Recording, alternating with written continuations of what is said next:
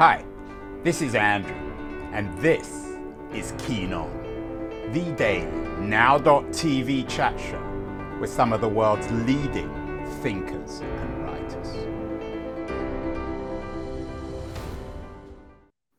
Hello, everybody. It is Friday, January the 20th, 2023. It was the great Leo Tolstoy who remarked uh, that history would be a wonderful thing if it were only true. Um, it's a wonderful thing to say, a very provocative one. And what does that mean if if if history isn't really true? If it's more complicated, what does that mean? for the biographer? What does that mean if you're writing about somebody's life? Take the life, for example, of one of the great Americans of the 20th century, George Kennan, one of the six wise men included in Walter Isaacson and Evan Thomas's great book on the six wise men who shaped American foreign policy and domestic policy in the middle of the of the 20th century. What does that mean for his life? Uh, 10 years ago, there was a book about Kennan written. Uh, it was the authorized biography written by John Lewis Gaddis very uh, acclaimed book, very popular book. It came with the subtitle George F. Kennan, An American Life.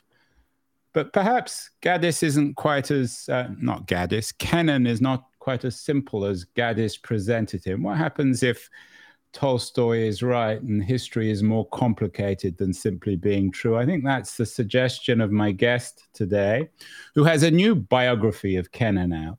And it's not called um, uh, an American life. It's Kennan, a life between worlds. So it's anything but an American life.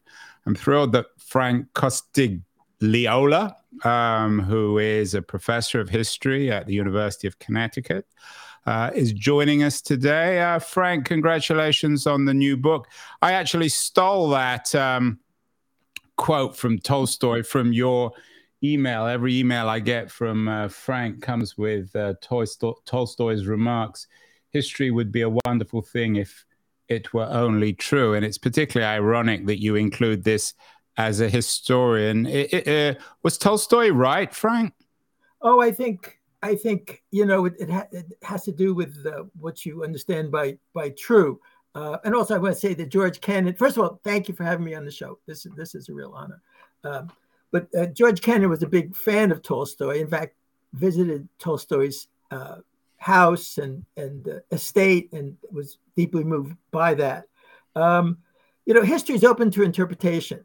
Uh, John Gaddis has biography of George Kennan. I have a biography. Other people will have their own biographies. Um, it depends. You know, if you ask different questions of the past, if you ask different questions, you get different answers, and that's one reason why historians revise what they what they write about history because the present day um, is different from the past, and so we ask different questions about the past. For instance, now what George Kennan's view of, of Ukraine was as relevance that it didn't have uh, even when I wrote most of this book, which is before February 2022. So you know, as events change, perspectives change. Uh, in a sense, the events of the past, what actually occurred, is that we can't change. And that's kind of also, in a way, ultimately unreachable. But rather, what changes is our view of history, the written view, uh, the written history that uh, that is produced and discussed and, and debated. We'll come to the Ukraine later, inevitably. All conversations these days, unfortunately, seems to begin and end with the Ukraine. Uh, Frank, you uh, wrote a book on Franklin Roosevelt uh, called uh, Roosevelt's Lost Alliances, how personal politics helped start the Cold War, in which you interpreted some of Roosevelt's foreign policy, some perhaps of his more fa- failed attempts in foreign policy in, in a personal light. Um, Kennan is your first major biography, though. Um, why are you drawn to biography as a historian? Is it because you're fascinated with individual lives, complicated lives, like of somebody like George Kennan? Yeah, I think the challenge is, is in a way to really get inside someone's head, to really understand them to the extent that in a way you're not surprised in reading some letter they wrote or some uh, about some event that they participated in that yeah sure this is part of the pattern and um, i like to think that i did get inside the mind of franklin roosevelt and, and of george kennan very different people uh, in, in, many many ways. Uh, as, as someone once said about franklin roosevelt his mind was thickly forested had a thickly forested interior. It was harder to read uh, franklin roosevelt. Kennan was very explicit about his um, feelings about his, his uh, desires, his frustrations. Not that we take those at face value, but there certainly Kennan thought about himself, was articulate about it, his his external life and his inner life much more, much much much more than most figures. I mean, you have to remember that George Kennan kept a diary from the age of 11 to the age of 100.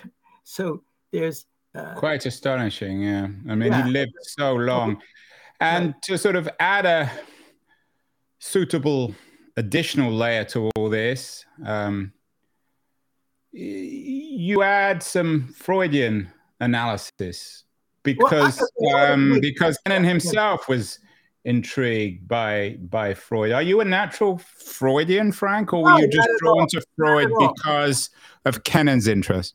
No, I I am interested in Kennan's interest in Freud. I mean, I am not at all a Freudian at all. I stress not at all. Uh, but Kennan was. Kennan um, kind of dabbled in, in, kind of reading psychology in when he was still at college at, at Princeton. And then he read heavily, it, he read Freud uh, intensively when he was in a sanitarium for a, a, physical and mental breakdown in 1934 in Vienna. He was in Vienna. He read Freud. Of course, Freud was living. He never met Freud and he was attended by a Freudian inspired doctor who didn't. Sounds like a Viennese novel, uh, uh, uh, Frank. Um, so let's get to the heart of this, if there is a heart, and I'm not sure if George Kennan really had a heart. Tell us about this man. Not everyone, not all our audience, particularly younger members, will be familiar with one of these wise men. What's the big deal about George Kennan?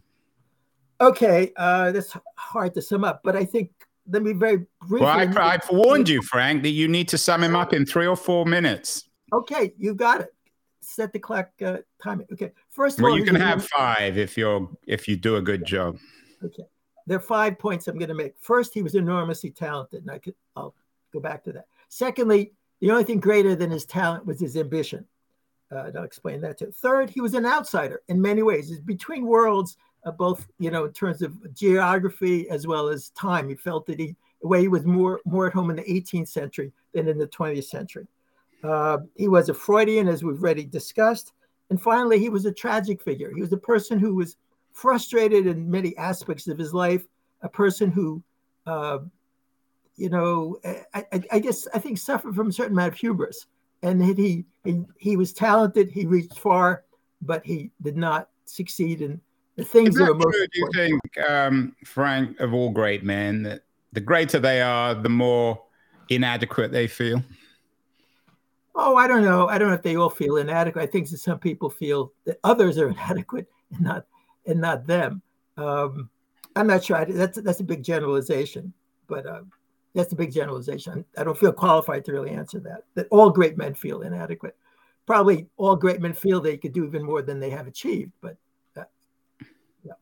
so his significance is as one of the architects, if not the architect of the American Cold War. Is that fair? Is that, in a sentence, his historical significance in the 20th century? Well, I think that's that's I think that's the, the bumper sticker answer. You know that George Kennan authored the Doctrine of Containment. The Doctrine of Containment was what the U.S. pursued during the Cold War. Kennan predicted the fall of the Soviet Union, the Soviet Union fell, and end of story. Uh, the real the real story is more complicated, uh, and part of the reason that Kennan was frustrated is that he uh, enunciated a policy of containing the Soviet Union, but regarded that as we should he believed the United States should contain the Soviet Union. But once that containment was achieved, which regarded as as happening, uh, having been achieved by the late 1940s, then the United States should move beyond containing Russia to negotiating and compromising with Russia and easing tensions. And that second part of the formula, uh, first contain the Russians, then negotiate with them, that second part never really came to pass for many decades. And that's the source of a lot of Kennan's frustration. Is that a, an additional world that he's caught between the worlds of foreign policy idealism and realism of American fighting for democracy and a more realist Kissinger style uh, understanding of the nature of power? He seems, or you seem to suggest that he has a foot in either camp. Yeah, also, but uh, um, it's again more complicated. Kennan was was a realist in the sense that he thought that American foreign policy should be based on national interest, not on idealism. Kennan himself had doubts about the efficacy of democracy in, in some respects. Uh, he was an elitist, um, and so, but he thought that foreign policy should be measured, limited, rational, and uh, and he was not in favor of crusades. But he here's the irony, some of the tragedy that in uh, writing the long telegram in 1946 and in uh, writing and publishing the so-called Mr. X article in 1947, Kennan in effect, in effect helped launch helped launch a Cold War crusade, which he then criticized. So tell us about both. You, you mentioned the if the, if there are two documents he's most famous for, excuse me, it's the long telegram written in 1946 and then the X article written in July 47. Tell us about these. Okay, well, the, the X article is, is, excuse me, the Mr. the, the X te- uh, the long telegram, February 1946, was when Kennan was in the Moscow embassy. He was frustrated for a variety of reasons, which we could discuss. Frustrated for a variety of reasons with both the Soviet government and the American government. He was thinking about leaving the Foreign Service. He was, in general, resentful and angry. And people in the State Department said, sent him a telegram. His friends basically sent him a telegram saying, How should we understand post World War II Soviet foreign policy? How should we understand what Stalin is trying to do? And Kennan then, as he later put it, let them have it with a close to 6,000 word telegram, supposedly the longest telegram ever sent over the State Department uh, channels in which he laid out the vision of the Soviet Union as an existential threat. Uh, and, and, and he exaggerated, and he later acknowledged this, he exaggerated the extent of the threat, the seriousness of the threat, and the uh, difficulty in or the difficulty in meeting that threat. Uh, he exaggerated in part because he wanted to gain attention. He felt stuck in Moscow. He felt his talents were not being recognized, and he basically rang the alarm bell very loudly uh, as a way of getting attention. So in, in, other words, and I'm half joking here, Frank. Yeah. Um, here, here, was a, a mid-level foreign service career guy who was frustrated with the bureaucracy, and he started yeah. the Cold War by fetishizing the imperial doctrine of, of, of the Soviet Union. Is that what happened? Well, I think, look, if George Kennan, I'm had, half being serious. I mean, I, I know that. You know, if George Kennan had never existed, the Cold War would still have occurred. What Kennan did with the long telegram and Mr. X was to push a door that was already partially open. He he he gave he gave the intellectual the intellectual rationale. He he gave an emotional uh, emotionally resonant expression for policies of the United States under the Truman administration after Roosevelt had died the previous year he gave uh, he pushed an open door in, in, the direction the Truman administration was already moving. And, and so, so, was he the if there was a single intellectual inspiration for the the Truman doctrine, Truman's American foreign policy doctrine, was it Kennan? I think for the Truman doctrine, it was not Kennan because Kennan thought the Truman doctrine uh, was way too expansive in terms of applying to the entire world. If there's an intellectual father or author of the Truman doctrine, it would be first Truman, but secondly, Dean Acheson. Dean Acheson, who was another of the wise men in um, right, right, in uh, Ash in uh, in um, Isaacson's book. Right. So, remind us then of X. The X had a, a, a huge impact, didn't it? The the right. X. Okay, so the long telegram. The long telegram was sent to the State Department, and on March fifth, 1946, coincidentally, the same day that Churchill gave his Iron Curtain speech, the State Department sent the long telegram to every diplomatic uh, post of the United States around the world. So that was distributed within the State Department and then also Navy and so forth within the Truman administration. The Mr. X article with, with similar similar kind of language, similar kind of ideas, but not totally, was published in Foreign Affairs, the most, you know, the, the establishment journal with regard to uh, uh, foreign affairs in the United States. And of course, that's read by the educated public as well as by government officials. So Foreign Affairs gave Kennan the uh, uh fame throughout the country, where the long telegram was within the State Department. And it was because he was in the State Department, it was published anonymously under X. But then Arthur Krock, a prominent uh, journalist, broke the story that X was really George Kennan, this mid-level and but rising quickly official in the State Department. To what extent were, was Kennan and also Churchill? You mentioned his Iron Curtain speech. I think that was in was that in Missouri? Yeah, that was in Fulton, Missouri, where uh, where, where at the uh, a co- small college there where Truman had invited. right. So, to, to what extent were both Churchill and Kennan simply responding to what was happening on the ground in Eastern Europe, in Poland, in Hungary, and in, in what to, was then Czechoslovakia? To a large extent, I mean, they took they they responded to events happening on the ground, and then they vaulted those those uh, reaction to those events, vaulted them into public consciousness in the West. Uh, and sharpened sharpened the uh, perception of the crisis and sharpened the, the, the, degree of the crisis, I think, because both Churchill and uh, Truman wanted to make a point. Actually, Churchill and Kennan wanted to make a point.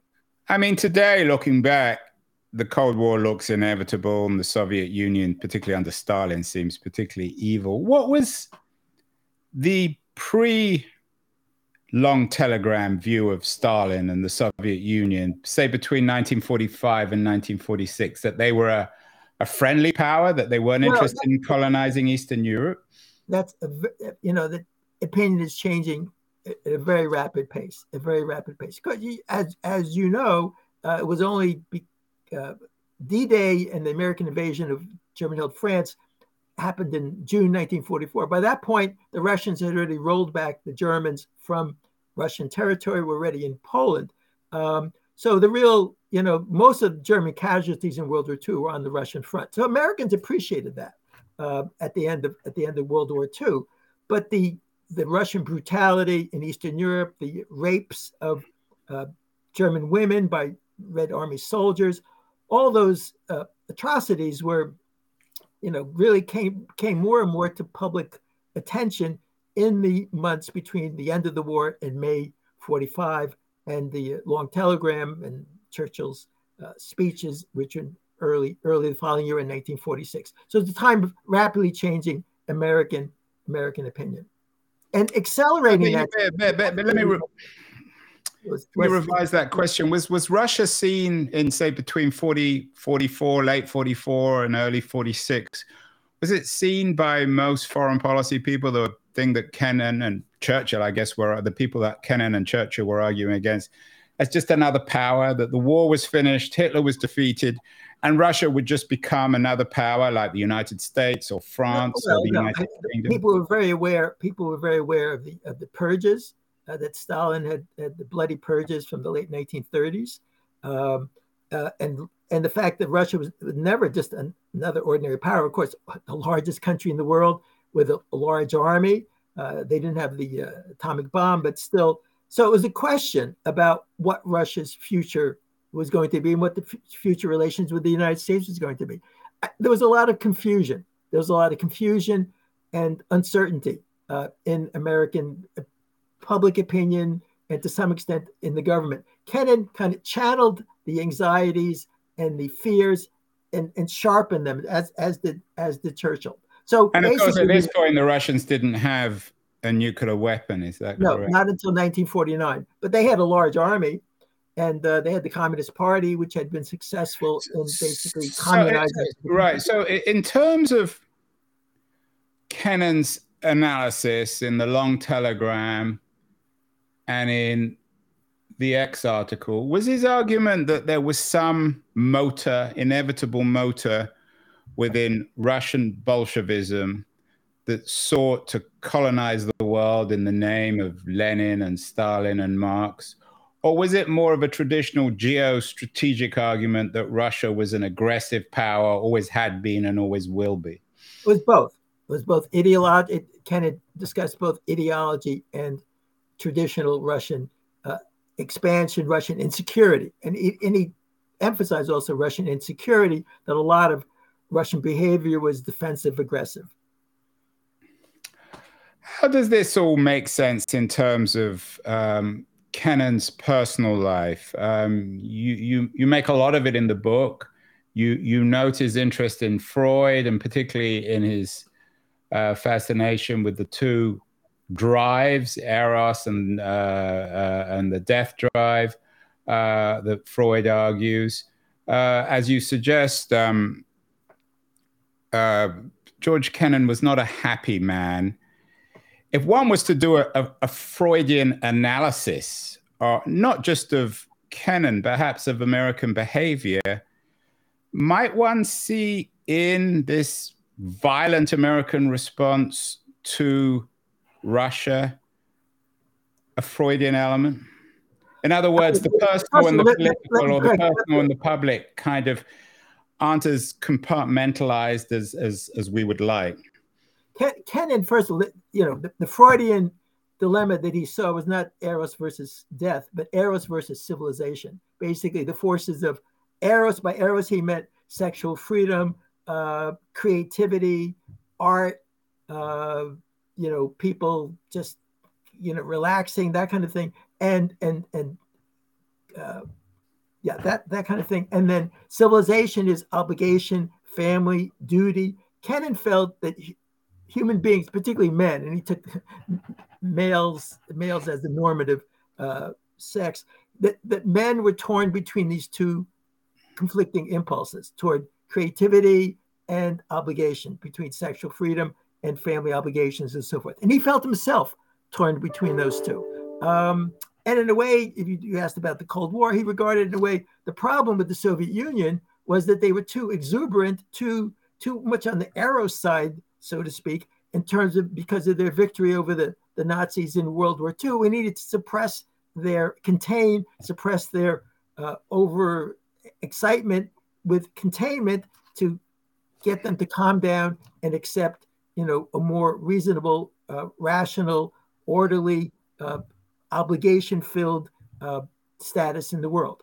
So Kennan regarded excessive emotionalism, excessive, uh, you know, exuberance as a threat both in the Soviet Union and in the United States. He did. He was not happy with what became the McCarthyite fervor in the Cold War because he regarded that as, as again, excessive. He tried, in terms of his personal life and and politics, tried to mediate between the two extremes. But is it any coincidence, Frank, that Kennan with his odd private life, with his uh, with his um, his coldness, his his failure in many ways to build a proper marriage or even relationships with his children. Well, I, um, I, I um, would dispute that, Andrew. I think that you know he did have. I mean, he he felt torn about his marriage, but it lasted for. Well, I mean, you you note in the book, for example, he didn't even show up for his daughter's wedding. That's true, but they were they were in in Oxford. You know, well, that's no excuse. Well, I, I, know mean, that's what his daughter thought, but the point is, um, I mean, he um, was a, a, a brilliant man, but a cold man. I mean, is that fair in your analysis? No, I think there's there's warmth. You know, I've talked to all his children, and they certainly have very warm feelings for their father. But there was something missing in him, and I'm curious. Like most men, particularly public men like Kennan, trained to be public and I, and I wonder whether we can make sense of that in the context of American foreign policy, or whether the two are completely separate. No, I don't think they're separate. I mean, the argument, I'm not sure the connection right off the top, but the argument of the book is that, you know, Kennan is a is is has is cogent in, in the sense that the, the person his personality and his policies are linked, not maybe in a simplistic way, one to one, but there's there's their connections, their connections. Um, so, I mean, what are you driving at? What do you think is missing in him? Well, I know. Yeah, I mean, I mean, if Hannah Arendt was around to to to participate in this conversation. She certainly would have an interest, I think, in in, in the sublimated nature of, of, of Kennan's personality and this will to power and perhaps violence, which played a role in in the Cold War. It takes two to tango, of course. Right, but I don't think he I don't think he had a will to violence. He had a will.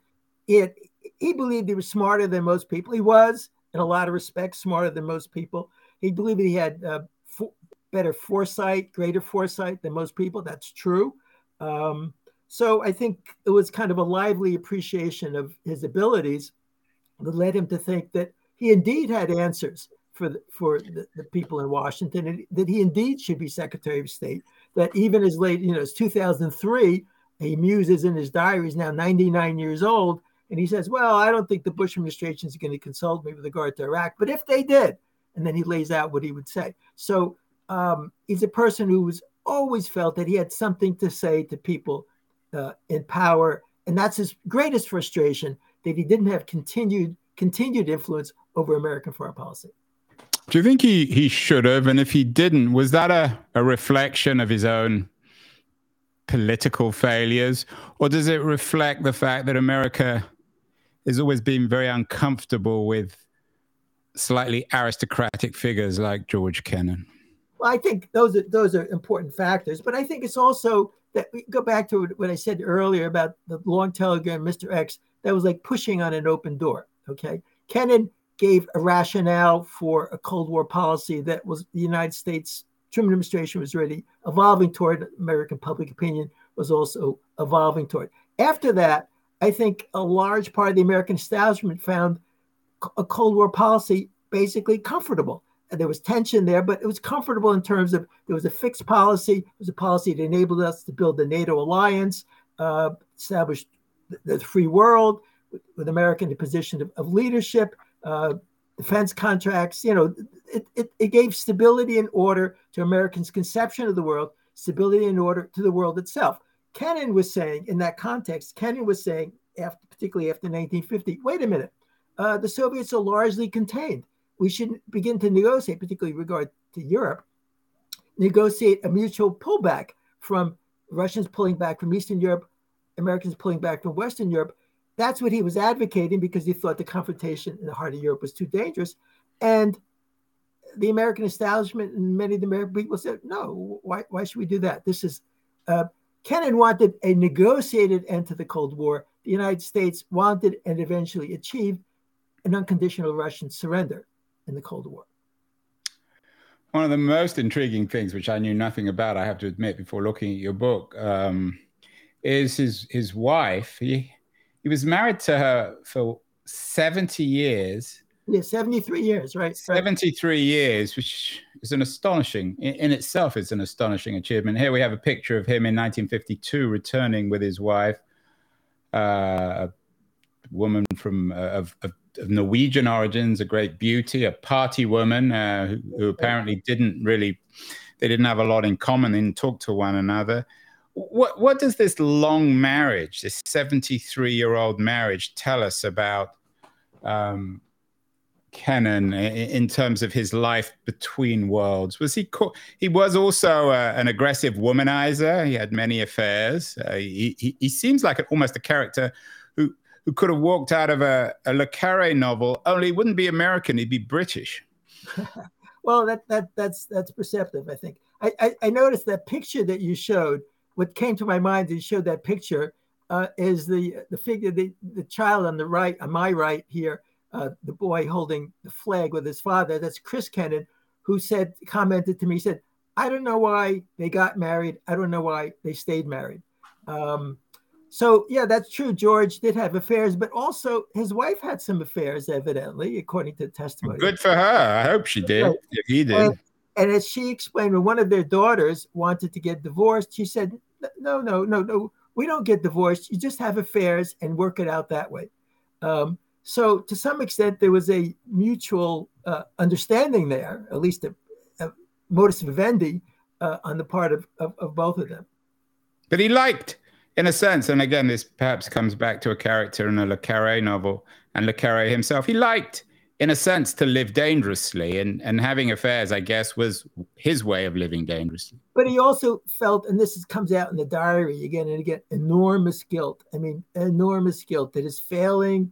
You know, and, and when he's 99 years old and he's talking to uh, one of his relatives, he says, you know, one of my the greatest failure of my life is is that, that he was always susceptible to uh, what he called he had his wandering eye. I mean, he had a wandering eye to an extraordinary extent. There's one little passage. Many, uh, I mean, says, there's one passage in his diary when he comes back from the dentist and he says, "Why do they allow dental assistants to wear such provocative clothing?" now, if you're getting your teeth cleaned, I mean, okay. at least my dental uh, hygienist is not wearing provocative clothing, but so he saw sex. Uh, uh and that's places. the uh, and that's the Freudian element here his yeah, I, I, wouldn't say obsession with sex. There's certainly his interest in guilt. Was there a you talk about guilt, Frank? Was there a religious quality to Kennan? Well, there was later in his life um, when he was at, at Princeton, like many uh, undergraduates, he was an agnostic or even atheist, but he became quite religious in his last 20 years.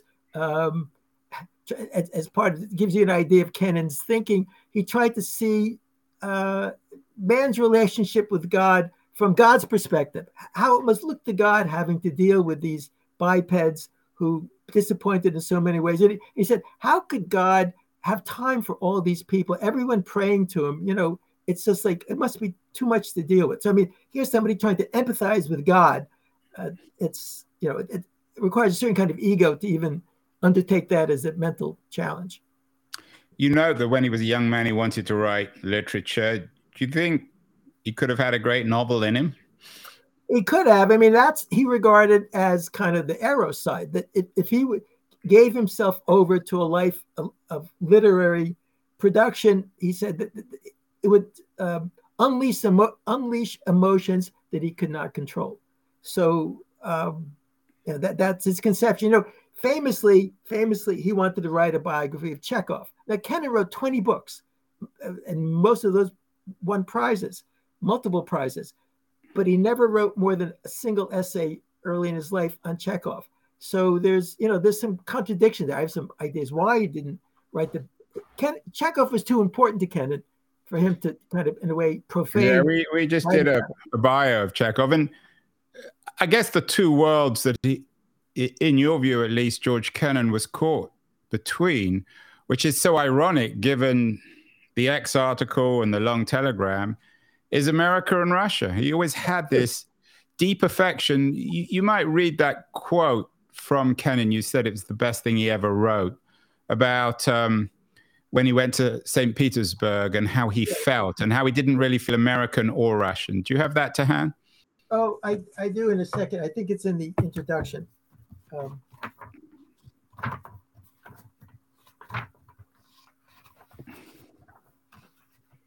It's worth the wait, everyone. It's an excellent quote.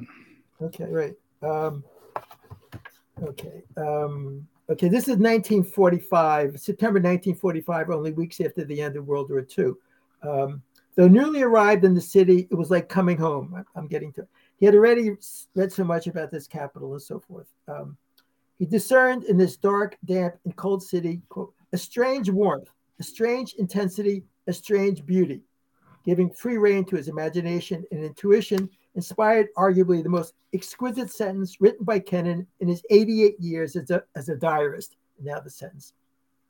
I know that in this city, where, where I have never lived, there is nevertheless, by some strange quirk of fate, a previous life perhaps, been deposited a portion of my own capacity to feel and to love, a portion, in other words, of my own life and that this is something which no American will ever understand and no Russian ever believe.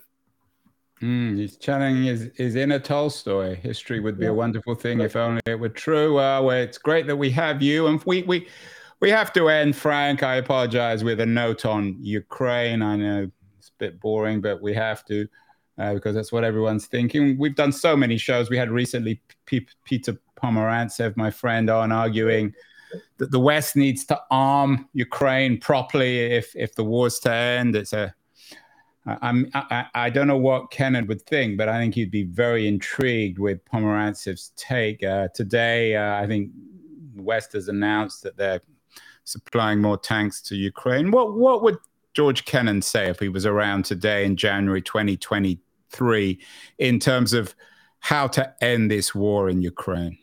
I think the way he would say, and actually he did write about Ukraine in 1948 and, in 1997, but with regard to this war, Kennan, who was, you know, a diplomat, and he believed in diplomacy having capacity. I think that, that a lot of us don't credit credit it uh, with today. Kennan, as Kennan put it, you know, what seems like irreconcilable differences that are not amenable to settlement through diplomacy, he said, are simply that each side having a different asking price in this bargaining. Each price, each side has a bargain, has a an asking price, which can only be settled and come to an agreement with through diplomacy. Patient, secret, emphasizing that patient, secret diplomacy by trained professionals sitting down day after day trying to come closer to some kind of agreement. I mean, he had great faith in diplomacy.